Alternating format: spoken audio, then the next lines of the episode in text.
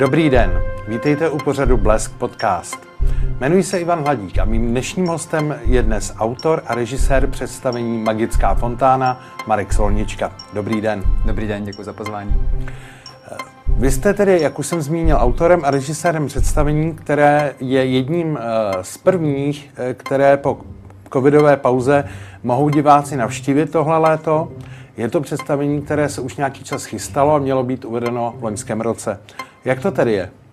My jsme představení Magická fontána chtěli uspořádat v prostorách krásné křížíkovy fontány tady v pražských Holešovicích už v roce 2017. To byl vlastně první, první nápad, že s něčím takovým přijdeme to místo samotné nám přišlo hrozně jako zajímavé, protože my se věnujeme především uh, ohňové show, světelné show, věcem, které jsou relativně nebezpečné a Křižíková fontána je betonové pódium ob, uh, po, vlastně ob, obklopené bazénem s vodou, což je pro nás úplně perfektní scéna. Navíc uh, jsou tam krásné podsvícené vodotrysky a celé nám to krásně zapadalo. Nicméně stala se určitá řada komplikací, ať už po stránce rekonstrukce výstaviště, uzavření vlastně scény Křižíkovy fontány. A když už jsme přišli do té situace, že v roce 2020 začínáme pracovat na premiérové sezóně, tak vlastně přesně v den první zkoušky přišel lockdown a vlastně úplné uzavření, zavřely se tělocvičné sály, Uh, úplně vlastně byl zákaz cokoliv tvořit a my jsme museli celou produkci odsunout na neurčito.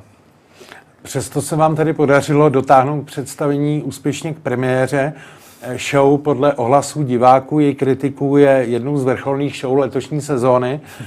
Eh, zeptám se tedy, eh, prospělo celému představení to odložení a ta prodloužená příprava? To je hrozně dobrá otázka. Já osobně si myslím, že to tomu prospělo. Že jsme měli trošku víc času, relativně o trochu hodně víc času na představení víc pracovat, eh, dát si záležet se všemi detaily, připravit krásnou hudbu s, se skladatelem Jurajem Kličkou, který na tom pracoval, s dalšími účinkujícími choreografy.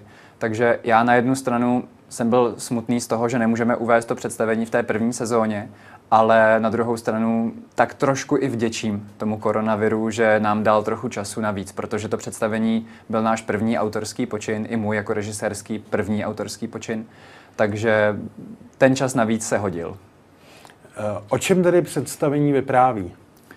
Magická fontána je příběh primárně točící se okolo souboje elementů ohně a elektřiny, vlastně o přechodu z takového toho archaického způsobu, eh, z té, jakoby, nechci říct úplně špíny, ale, ale z toho jakoby nečistého ohně a požáru a, a té doby průmyslové revoluce, která vlastně v tom 19. století započala, k, k nějaké moderní elektrifikaci. A vlastně to celé dějiště je zasazeno přímo do vzniku výstaviště a křižíkové fontány a vlastně zároveň hlavní postavou je vynálezce inspirovaný životem Františka Křižíka.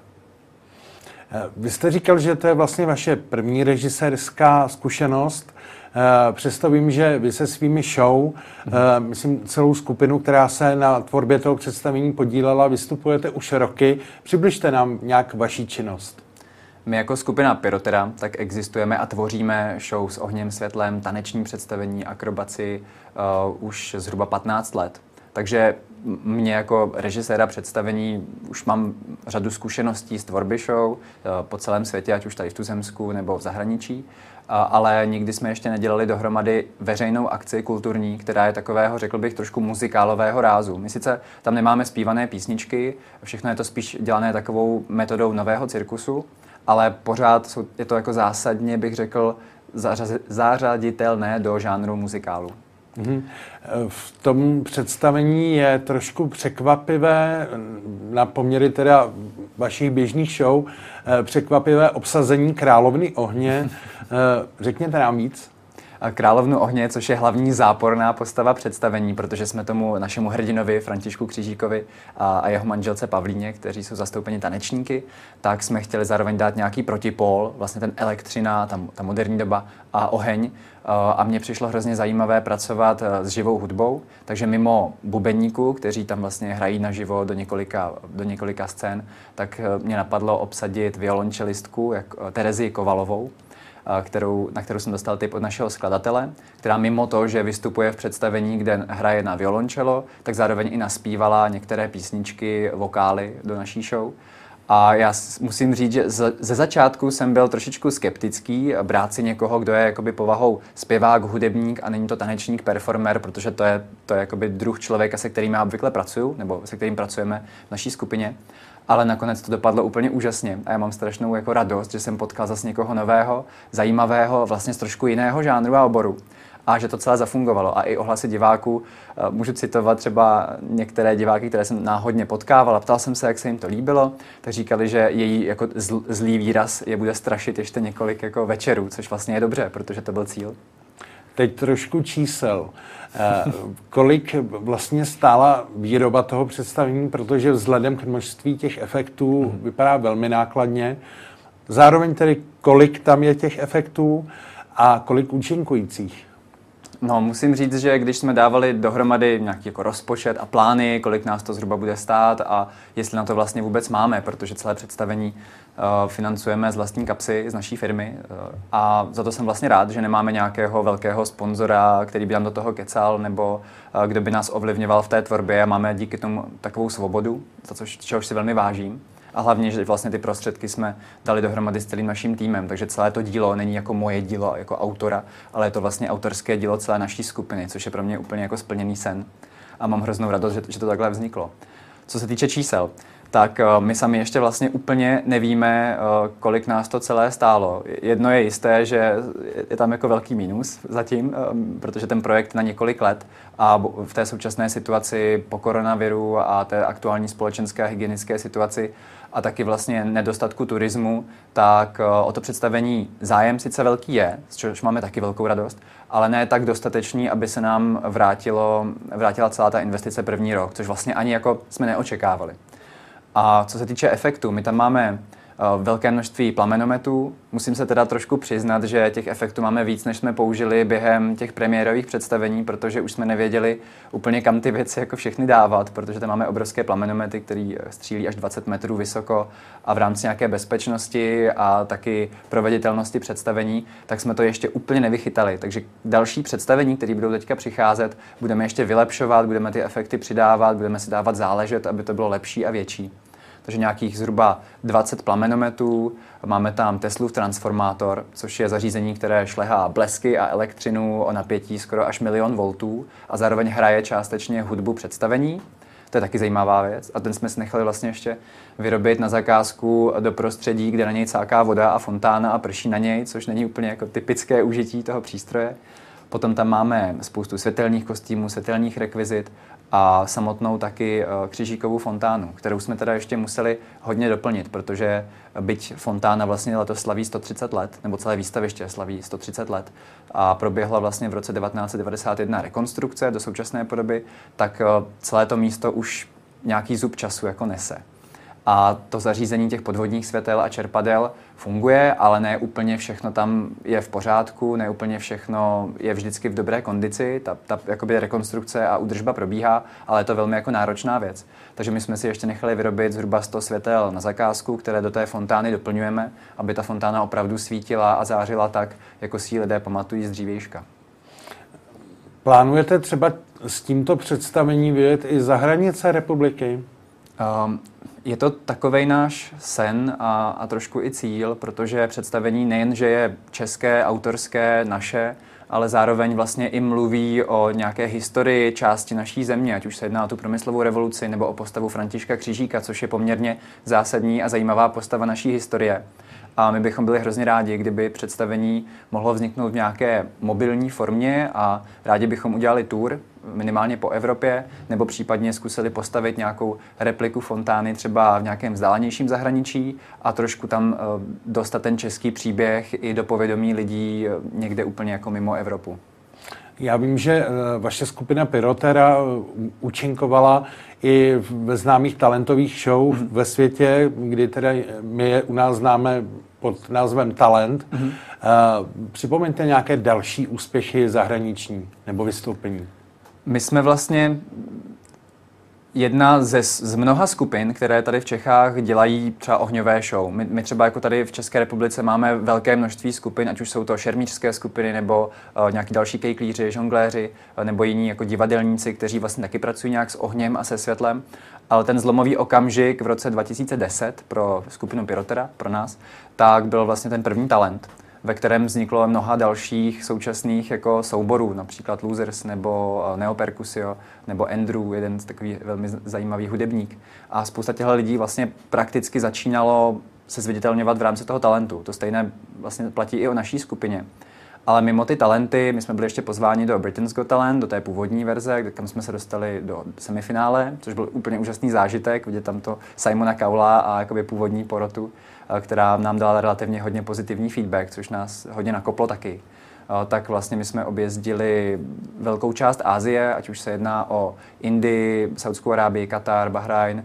Eh, měli jsme několik představení v Číně a dokonce v roce 2019 jsme tam trošku i zakotvili, vlastně v jednom velkém takovém jako divadle ve Studio City v Macau, což je takové čínské Las Vegas, dalo by se říct, hned vedle Hongkongu tak tam jsme měli náš tým po dobu jednoho roku ve velké show, která se jmenovala Electron, taky vlastně byla trošku o elektřině a, a tam jsme nazbírali jako velké množství zkušeností a zážitků a taky vlastně jsme si přičichli k tomu, jak se taková jako velká show Eh, tvoří pod velkým jako tlakem a ještě k tomu tam bylo navíc složitější, že tam bylo hodně lidí z celého světa, ať už to byli američani, číňani, eh, potom tam bylo spousta lidí z Evropy, potom i jako Češi, takže dohromady dát i ty jazyky, i přístup všech lidí a mentalitu byl docela oříšek, ale zvládli jsme to skvěle a díky tomuhle z tomu jsme, myslím si, zvládli i to představení Magická fontána dostat do toho cíle, který nás jako baví a se kterým jsme spokojeni. I když víme, že to ještě není úplně ta cílová rovinka, že tam ještě je velká, velká část věcí, které musíme vylepšit, eh, dát si na tom trošku víc záležet, ale na tu jakoby první premiérovou třídenní jakoby sezónu bych řekl, tak to bylo jako super. Eh, kolik repríz ještě mají diváci možnost vidět v téhle letní sezóně? My jsme původně v roce 2020 chtěli dělat těch představení aspoň 23, 23 večerů. Samozřejmě vzhledem tomu, že tu nejsou turisti a zároveň i hodně Čechů odjíždí na dovolenou a my hrajeme jen v těch letních měsících, protože dřív to nebylo úplně možné kvůli vládním opatřením nebo kvůli té situaci ve společnosti, tak letos celkově máme těch termínů sedm, z toho tři už jsou za námi, úspěšně, mám radost. A další jsou vlastně v srpnu, kdy máme další čtyři reprízy. Který je ten nejbližší? Nejbližší uh, je 6. 8. 6. srpna a hnedka potom je 7. a potom máme nějakou pauzu a pak 20 a 21 a tím ta sezóna pravděpodobně uh, bude končit. Co připravujete jako pyrotera, kromě, kromě tedy vystupování na výstavišti v Praze v těchto dnech a v následujících měsících? A my jsme vždycky dělali eventy, dělali jsme různé openingy, ať už se jednalo třeba o soutěž jako je Eurovision Song Contest, nebo jsme dostali i pozvání na halftime show do Super Bowlu. Eh, dělali jsme spoustu otevíraček, ať už fotbalových mistrovství, nebo jakoby i velkých akcí v zahraničí nebo nějaký festivaly světla v Německu a tak dále. Takže pokud tyhle akce dál budou existovat, pokud se zlepší ta situace vlastně s tou nákazou na celém světě a znova se budou otevírat eventy, sportovní akce, kulturní akce, tak my počítáme s tím, že budeme dál tvořit, že budeme dál brát uh, vlastně tyhle ty příležitosti a snažit se uh, to, co děláme tady, ukazovat všude ve světě. Co se týče té domácí tvorby, tak samozřejmě opět ty eventy a kulturní akce, ale zatím nemáme úplně ambici, že bychom tvořili třeba další představení. Uh, myslím si, že máme ještě pár let piplání s tou magickou fontánou, aby to bylo opravdu, opravdu tam, kde si to představujeme, protože naše laťka je hodně vysoko. A zatím jsme ji úplně jako jsme blízko, ale ještě jsme se tam nedostali, takže máme ještě nějakou práci před sebou a uvidíme, jestli nadále bude zájem diváků, bude ta zpětná vazba i kritika eh, taková, že nás to bude motivovat k další práci a třeba přijdou další představení, ať už na Křížíkově fontáně nebo vlastně i v nějakých jiných prostorách, protože v Čechách těch míst a těch příběhů je opravdu obrovské množství. Takže myslím si, že je tady co dělat. Když se vrátíme tedy na výstaviště v Olešovicích, mm, to je místo, které za poslední čtyři roky prošlo velkými změnami i právě přes pandemické období, kterého plně využili tedy k rekonstrukci areálu. Eh, Křížíková fontána vlastně od tuším roku 2017 eh, je tak téměř eh, v neprovozu, hmm. nebo téměř mimo provoz. tam tedy, jakým způsobem probíhala ta spolupráce vás a vedení výstaviště, protože to se také změnilo. Mm-hmm. A nynější vedení se tedy snaží opravdu nastartovat znovu ten život na tom výstavišti. Já když jsem poprvé oslovil eh, výstaviště Praha, tak eh, jsem se setkal s pro mě nečekanou vstřícností, že vlastně měli zájem, chtěli si vyslechnout, jaký máme nápad, eh, chtěli nám s tím pomoci a vlastně jsou i partnerem toho představení, pomáhají nám vlastně dát to celé dohromady a zároveň se věnují i té, jak jste říkal, rekonstrukci celého výstaviště, do kterého patří i ta křížíková fontána. Protože když já jsem oslovoval výstaviště, tak jak jste poznamenal, ta fontána byla doopravdy v nefunkčním stavu. Tam toho fungovalo velmi málo, strojovna nebyla v dobrém stavu, chyběly tam čerpadla, podvodní světla úplně nesvítily.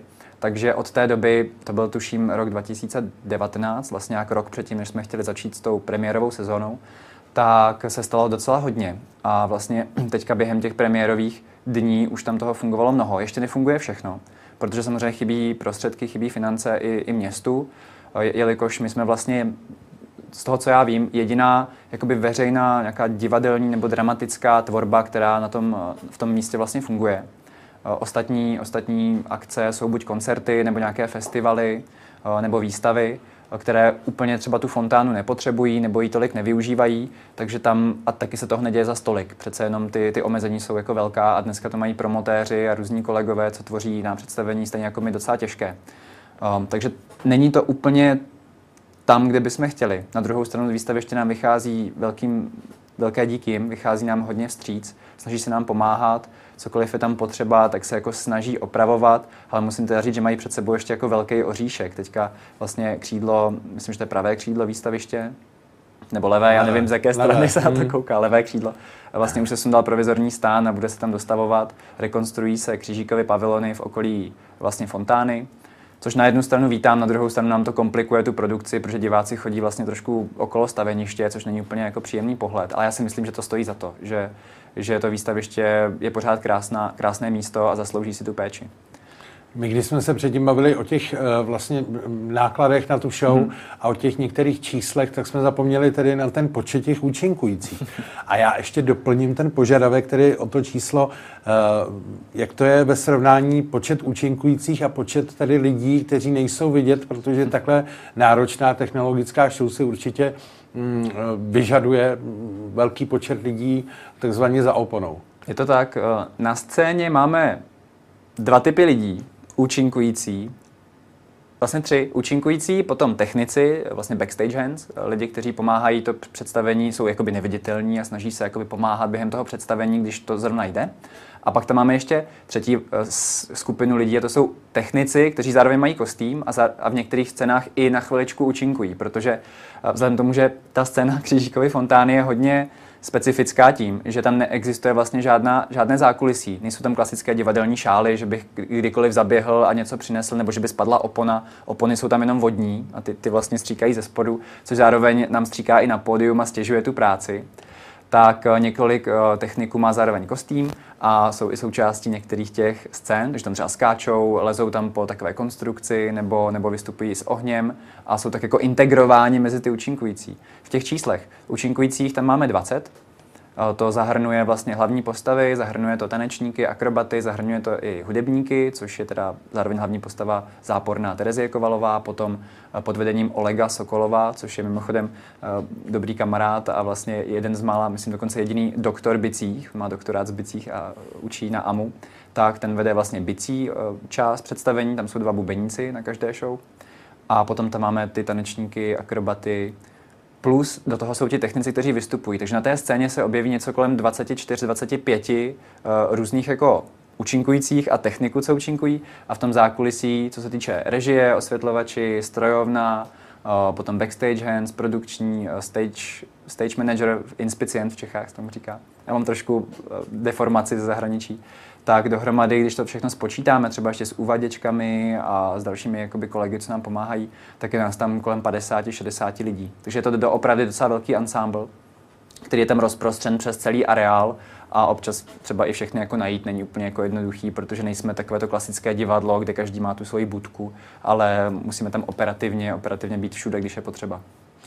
Nebudeme úplně prozrazovat, co diváci v představení uvidí, aby nepřišli o ten, o, to, o ten první dojem, když tam přijdou, ale přece jenom se zeptám, eh, co bylo takovým tím opravdovým oříškem eh, pro technické řešení, eh, kterou věc, nebo která věc vám nedala spát? Vymyslet jednu, to, to by není úplně jednoduché, bylo to hodně. Ať už se jednalo třeba o ty podvodní světla, která jsem zmiňoval. Eh, vlastně ta fontána, aby se opravily světla, které jsou ve fontáně, musí se vypustit celý bazén, což trvá zhruba tři dny. Musí se pak zase tři dny napouštět, eh, musí se tam dělat jakoby eh, ty světla odtěsnit a opravovat. Ještě to všechno běží na americké voltáži, takže tam všechno je serio paralelně zapojené, čili vše, každá žárovka má 110 V, takže když praskne jedna, vypnou se světla dvě je tam hodně takových jako zaj, zajímavostí, technic, technicky třeba vzdělanější nebo lidi, co mají rádi techniku, by se tam jako určitě vyžili. A tohle je jedna z věcí, že my tam před každým představením ještě instalujeme ty naše světla, což je hodně komplikovaná věc, protože tam musíme pokládat na takových rámech nad vodu, musíme zajistit, aby do nich eh, netekla voda tam, kde nemůže. Byť jsou ty světla vodotěsná, tak stejně se musí dávat pozor. Potom jsme měli docela problém s umistováním toho Teslova transformátoru, protože je to jako krásný efekt, je to jednak věc, která vlastně pochází přímo z té doby, z toho 19. století, je to jako realistická věc, i reálně existovala. A ta replika, kterou my máme postavenou, dneska běží samozřejmě na MIDI a na digitální technologii, ale vlastně ty vnitřnosti jsou, dalo by se říct, jakoby původní z 19. století, nebo minimálně ten odkaz tak umístit zařízení, které šlehá v blízkosti diváků blesky až do vzdálenosti 3-4 metrů elektrické výboje, tak byl docela oříšek. Vyřešili jsme to tak, že máme tam takové zábrany a je to na, na boku celého pódia. Jen co jsme ho umístili, tak jsme zjistili, že nám do něj ještě stříká fontána, protože to trefují trysky, takže jsme tam hrozně dlouho museli řešit to správné umístění. Potom, co se týče i ohňových efektů, plamenometů, eh, různých takových efektů, kde máme účinkujícího, který okolo sebe víří obrovský vír jisker a v tom vlastně tancuje vevnitř, musí mít jako Nomexovo, Nomexovou kuklu a bezpečnostní oblečení a chrániče obličeje a rukou. Eh, jen co skončí, tak se tam musí dávat koberce. Je to, já, já vlastně zabíhám docela už do detailů, což není úplně jako asi ideální ale všechno plamenomety kam umístit, eh, aby, aby to bylo bezpečné i třeba ve větru, v dešti, tak to, to se nám naštěstí podařilo vyřešit docela rychle.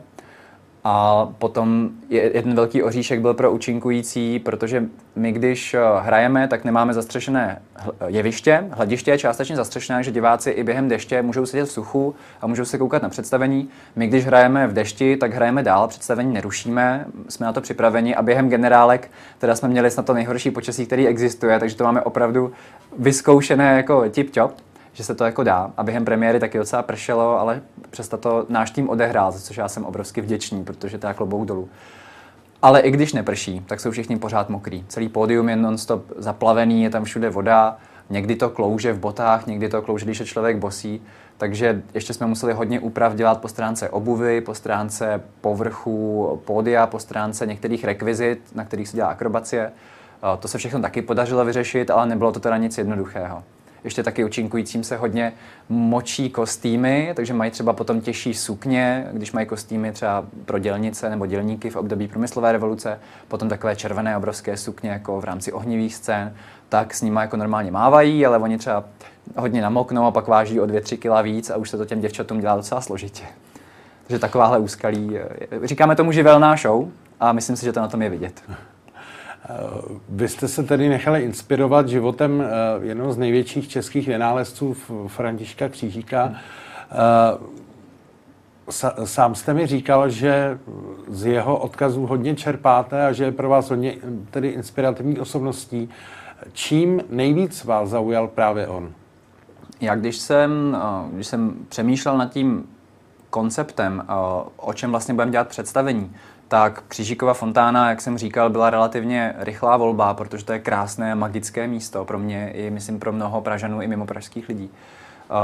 Když už jsem řešil, jaký příběh, tak František Křížík napadlo mě, jsem nějakého superhrdinu a tak jsem si načetl biografii o Františkovi Křížíkovi, kde jsem zjistil hrozně moc zajímavých věcí, které jsem vůbec netušil. Vlastně z jakých poměrů pocházel, že vlastně se narodil ve velmi jako chudých poměrech v Plánici, že jeho maminka mu do Prahy pěšky několik dnů nosila svačinu. Je to pro mě úplně nepředstavitelné v dnešní době, kdy máme autobusy, letadla, eh, auta, dálnice, vlastně všechno je hnedka, že jo, internet tak uh, bylo to pro mě úplně jako pohádkovým způsobem se přenést do té doby. Trošku mi to samozřejmě bylo líto, jak to tehdy bylo a jaký pohodlí zažíváme my dneska.